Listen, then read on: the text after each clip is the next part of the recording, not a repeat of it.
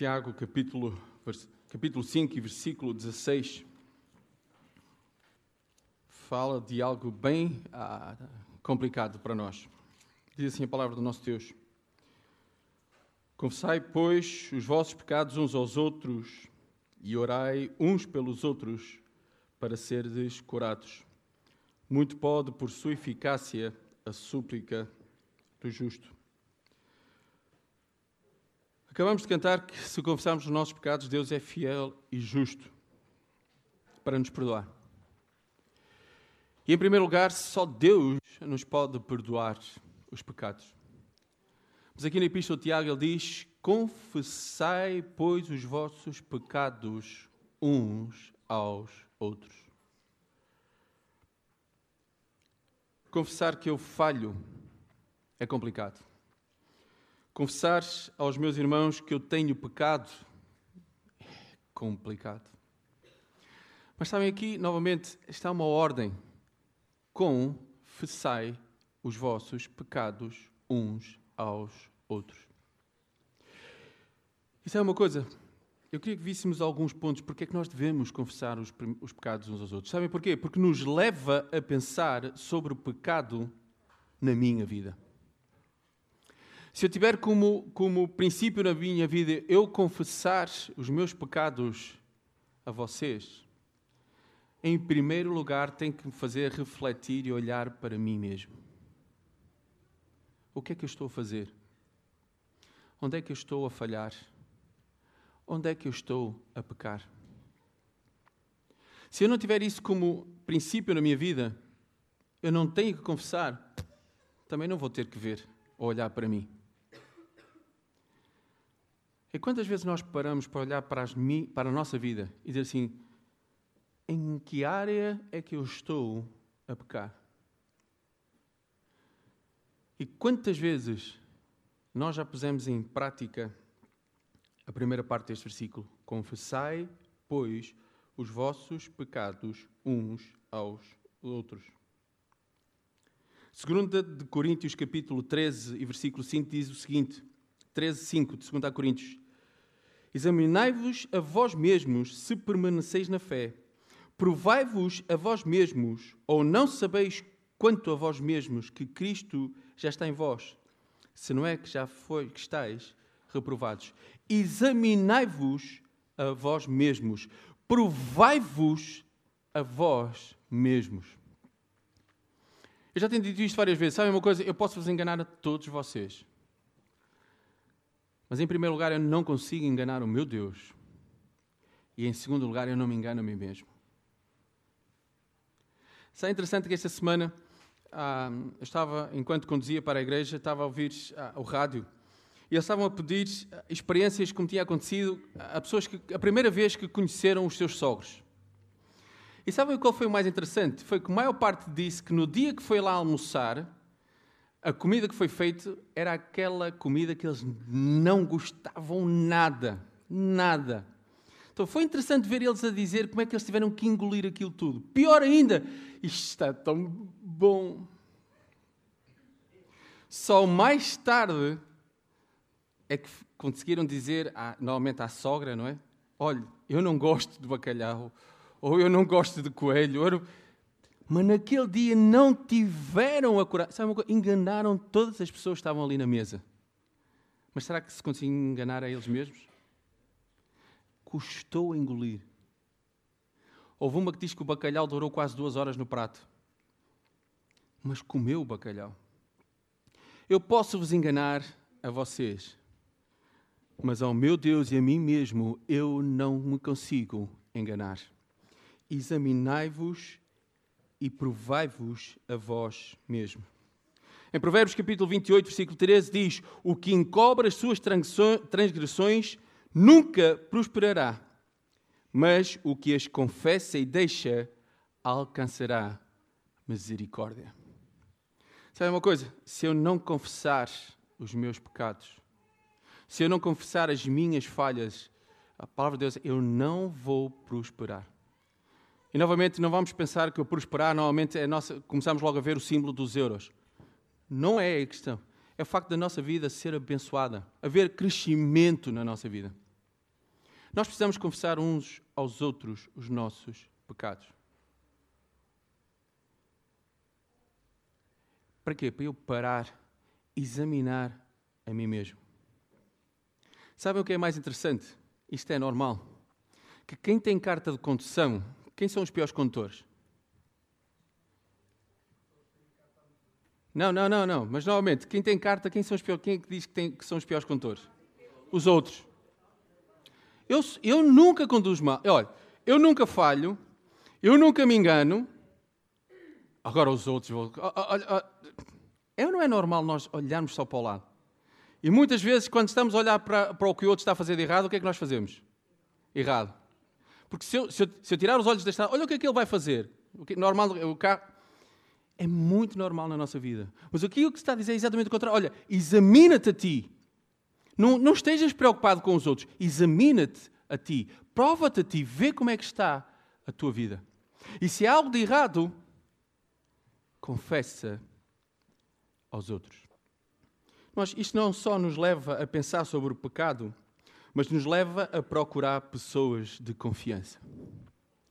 E sabem, eu acho que aqui o grande problema, muitas vezes, nós não confessarmos, é que nós não sabemos em qual jornal é que, se calhar, no dia seguinte a notícia vai aparecer. Se é o Jornal de Notícias, se é o Correio da Manhã, que é dos piores. Mas nós precisamos de procurar pessoas de confiança. Mas eu preciso de ser uma pessoa de confiança. Para que se alguém vem ter comigo e confessar o seu pecado, eu não ser o primeiro a condená-lo e não ser o primeiro a divulgar a notícia. Romanos 14, 13 diz o seguinte, irmãos: Assim que não nos julguemos mais uns aos outros, antes seja o vosso propósito não pôr tropeço ou escândalo ao irmão. Não nos julguemos. Se alguém vem abrir o seu coração comigo, eu já sabia, Timóteo, já sabia que andavas a conduzir há muitos meses sem carta. Eu já sabia que tu.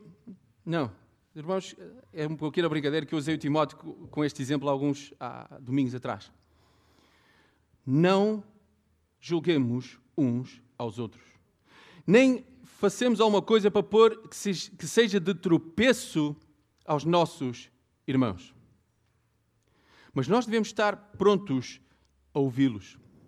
Provérbios capítulo 11, versículo 13 diz o seguinte: O mexeriqueiro revela o segredo mas o fiel de espírito o mantém em oculto. No mesmo livro de Provérbios, capítulo 3, versículo 29, diz: Não maquines o mal contra o teu próximo, pois que habita contigo confiadamente. Vocês já pararam para pensar e fazer uma seguinte pergunta a vocês mesmos: Quantas pessoas confiam em mim? Alguém já parou para fazer esta pergunta? Quantas pessoas confiam em mim ao ponto de poder vir e abrir o seu coração e contar o que se passa na sua vida, seja de pecado ou seja uma aflição que possa estar a passar? Quantas pessoas confiam em mim? Alguns domingos atrás eu dei esta história e peço desculpa àqueles que vão ouvir pela segunda vez. Que quatro pastores, quando se reuniam, chegaram à conclusão de que eles falavam de todos os seus. Ah, dos seus membros de cada igreja, mas eles nunca partilhavam nada deles. Então resolveram partilhar qual era a sua dificuldade, o seu maior pecado na vida. E os quatro, o primeiro diz: Olha, começa por ti. Não, não, não, não, não, não, não, não, não, não deixa-me deixa pensar. E cada um daqueles primeiros foi, foi dizendo: Olha, eu tenho um problema nesta área, eu tenho um problema naquela área, tenho um problema nesta área. Todos os três partilharam. Até que chegou ao quarto. E sabem qual era o problema do quarto? não conseguia guardar segredos. Isto muitas vezes nos impede de nós confessarmos os nossos pecados uns aos outros. Mas a palavra de Deus diz que nós devemos estar calados quando alguém vem e confessa algo para nós. Nós não devemos julgar. Não maquineis o mal contra o teu próximo pois que habita contigo confiadamente. Quantas pessoas confiam em ti? ao ponto de poder abrir a sua vida e dizer: Olha, eu estou a passar por isto. Eu estou a ter dificuldades nesta área da minha vida. Eu não estou a conseguir ultrapassar este pecado na minha vida. O confessar os pecados uns aos outros nos leva a olhar para nós, a examinarmos a nós mesmos, nos leva a procurar pessoas de confiança. Mas sabe uma coisa? Melhor do que tudo, nos leva a ter dependência uns dos outros. O que acaba com aquele mito de que eu sou autossuficiente. Eu não preciso de vocês para nada. Se calhar já ouviram isto. Eu trato da minha vida, sou eu que sei, não se preocupem, eu sei como resolver a situação. Estejam descansados, que eu sou autossuficiente, eu trato de mim mesmo. O pior não é se vocês já ouviram isso, o pior é que quantas vezes muitos de nós pensamos isto. Que não precisamos dos outros para nada. Que eu sozinho consigo resolver. Pior ainda é mesmo quando até pomos Deus fora do processo. Gálatas capítulo 6, versículos 2. Alguém sabe de cor? Sem abrir a Bíblia, quem é que sabe Gálatas capítulo 6, versículo 2? Gálatas 6, 2, é? Qual? Levai as cargas uns dos outros e assim cumprireis a lei de Cristo. Agora, vamos para o que é, que é levar a carga uns dos outros? Podem responder agora. O que é, que é levar a carga uns dos outros?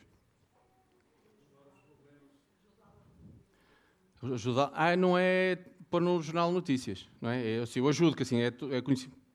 Levar as cargas uns dos outros é estar pronto a dizer: Olha, eu estou aqui, eu vou contigo. Olha, é preciso ajuda nessa área, eu estou aqui ao teu lado. Vamos juntos. E nós, ao fazermos isto, nós não estamos a pôr Deus de lado. Porque se realmente nós levarmos a carga uns dos outros, Deus está no controle de todas as coisas. Em Efésios capítulo 4, versículo 13 e 4 diz o seguinte: procurando guardar a unidade do espírito pelo vínculo da paz. Há um só corpo e um só espírito, como também foste chamados em uma só esperança, a da vossa vocação, procurando guardar a unidade no espírito. De hoje de manhã estávamos a partilhar isso. Somos muitos, pertencendo a um corpo, e membros uns dos outros. O nosso Deus é um Deus perfeito e o exemplo que ele usa do nosso corpo é um exemplo perfeito.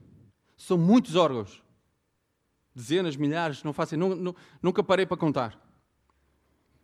Mas todos eles estão em quê? No um só corpo, no meu. É só um corpo, não são dois corpos. É um corpo. E sabe uma coisa? Todos eles estão interligados. A unha está interligada a esta partezinha do dedo, por sua vez tem aqui um ossozinho que está ligado a este, que está ligado a este, que está ligado a este, que por, sua vez tem músculos, por sua vez tem um tendão, que por sua vez está ligado. e por aí fora, que tem veias. Nenhum membro do nosso corpo trabalha isolado do resto do corpo. Nenhum. E é uma coisa, irmãos, que eu, eu tenho que aprender na minha vida, que eu preciso e dependo de vocês também para viver.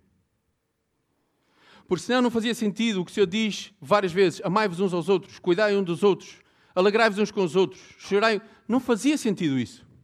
Não fazia sentido o Senhor ter instituído a igreja para que todos juntos, como um só corpo, como acabamos de ler, guardar a unidade, há um só corpo, um só espírito, como foste chamados em uma só esperança da vossa vocação.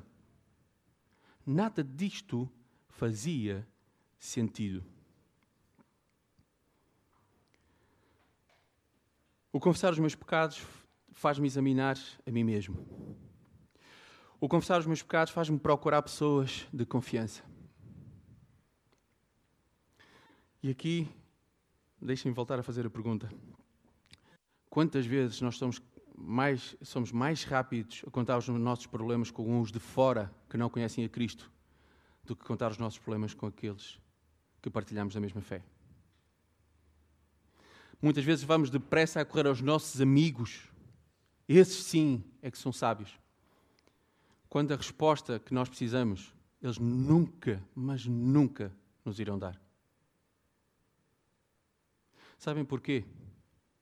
Porque se cada um de nós realmente viver isto e viver tudo aquilo que nós temos estudado na epístola de Tiago, não sou eu que vou falar. Se alguém vier confessar os seus pecados em mim, não sou eu que vou falar, mas é o Espírito Santo da minha vida que irá dar a resposta. Sabem? Porque se for eu, está tudo estragado.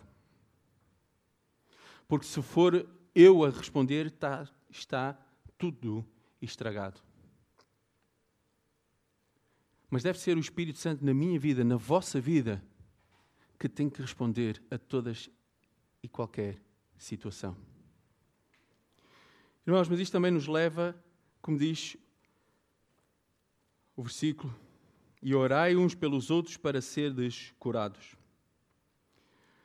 Se confessarmos os nossos pecados, Ele é fiel e justo para nos perdoar os pecados e nos justificar de toda a injustiça.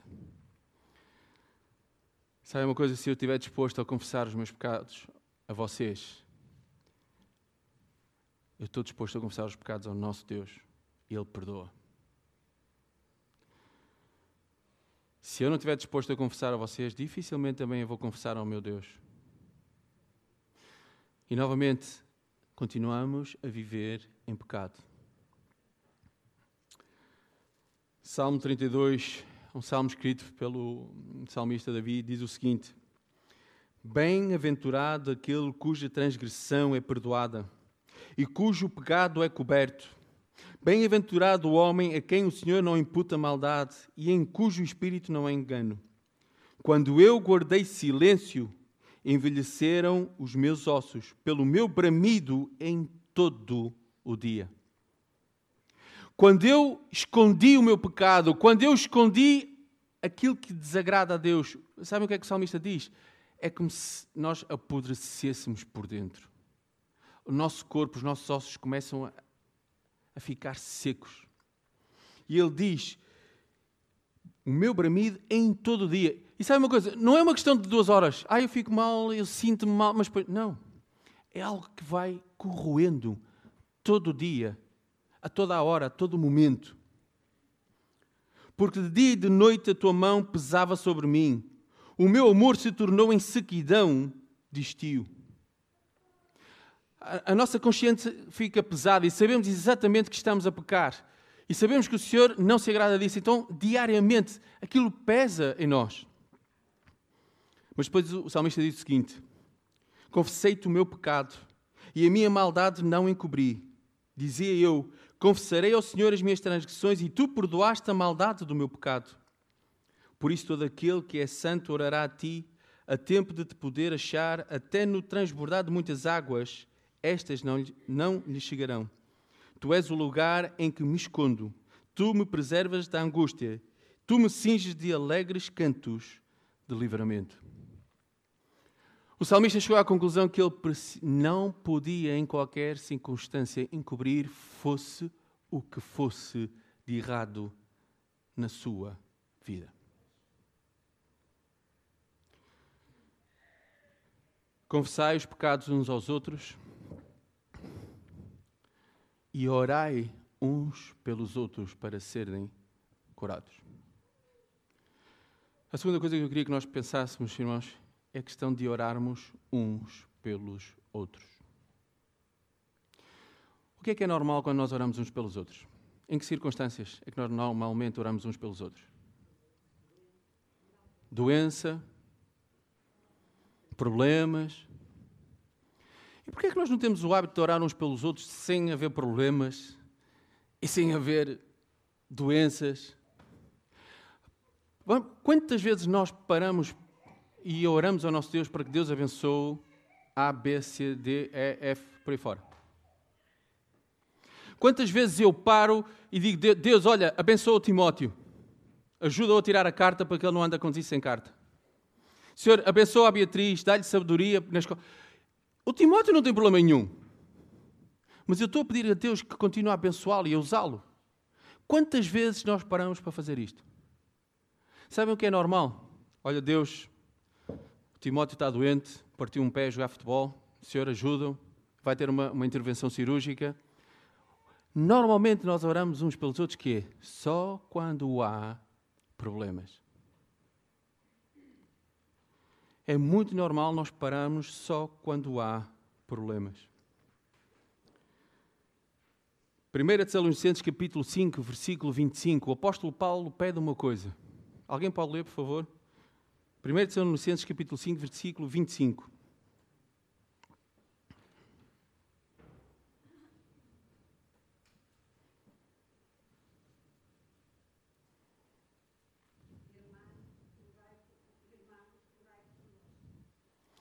O apóstolo Paulo só está a dizer: Olha, irmãos, orai por nós.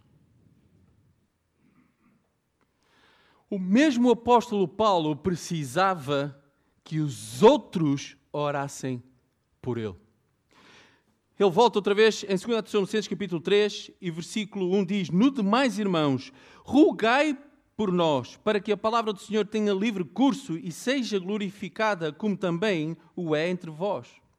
E várias vezes o apóstolo Paulo sente a necessidade de dizer aos irmãos: Olha, orem por mim. O apóstolo Paulo, não. Então, se há pessoa que não precisava da oração, era o apóstolo Paulo, pronto a dar a sua vida por Cristo, apedrejado, quase morreu afogado, ter que fugir para, para, para, para não ser morto. Não, ele não. O apóstolo Paulo roga para que orem por ele. orai uns pelos outros.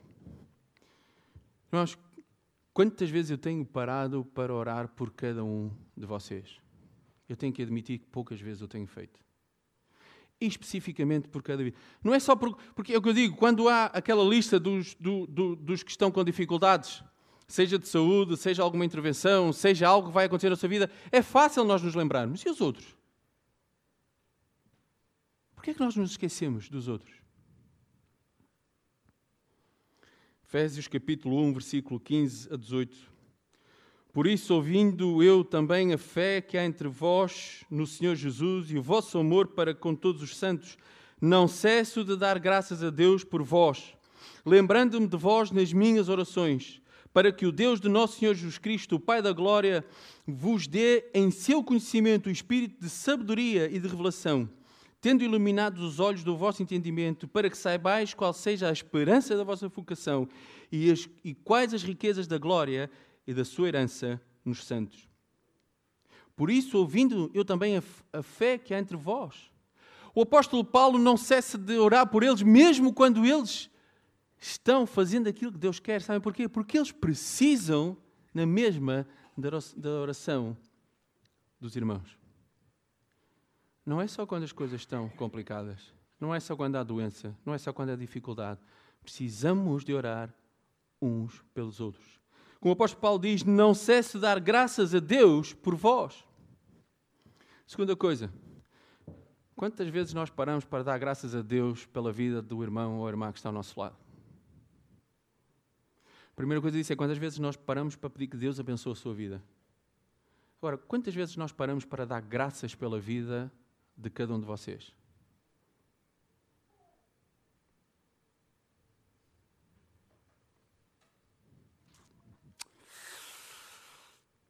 Dá graças pelo Timóteo. Desculpa, o Timóteo hoje vai ser. Hum. Não é assim tão bom rapaz. Até precisava de apanhar nas orelhas. Dar graças uns pelos outros. É algo que nós precisamos de aprender. Paulo, novamente, Colossenses capítulo 1, versículo 9, a partir de 9. Por esta razão, nós também, desde o dia em que o ouvimos, não cessamos de orar por vós e de pedir que sejais cheios do conhecimento da sua vontade em toda a sabedoria e inteligência espiritual. E podíamos estar aqui várias vezes, o apóstolo Paulo diz, olha, irmãos, eu não paro de cessar de orar por vós, eu não paro de rogar por vós, eu não paro de dar graças a Deus por vós. Apóstolo Paulo, novamente, se pensarmos humanamente, ele estava no topo da lista. Ele cumpria tudo aquilo que era esperado. Mas mesmo assim, ele pediu que orassem por ele.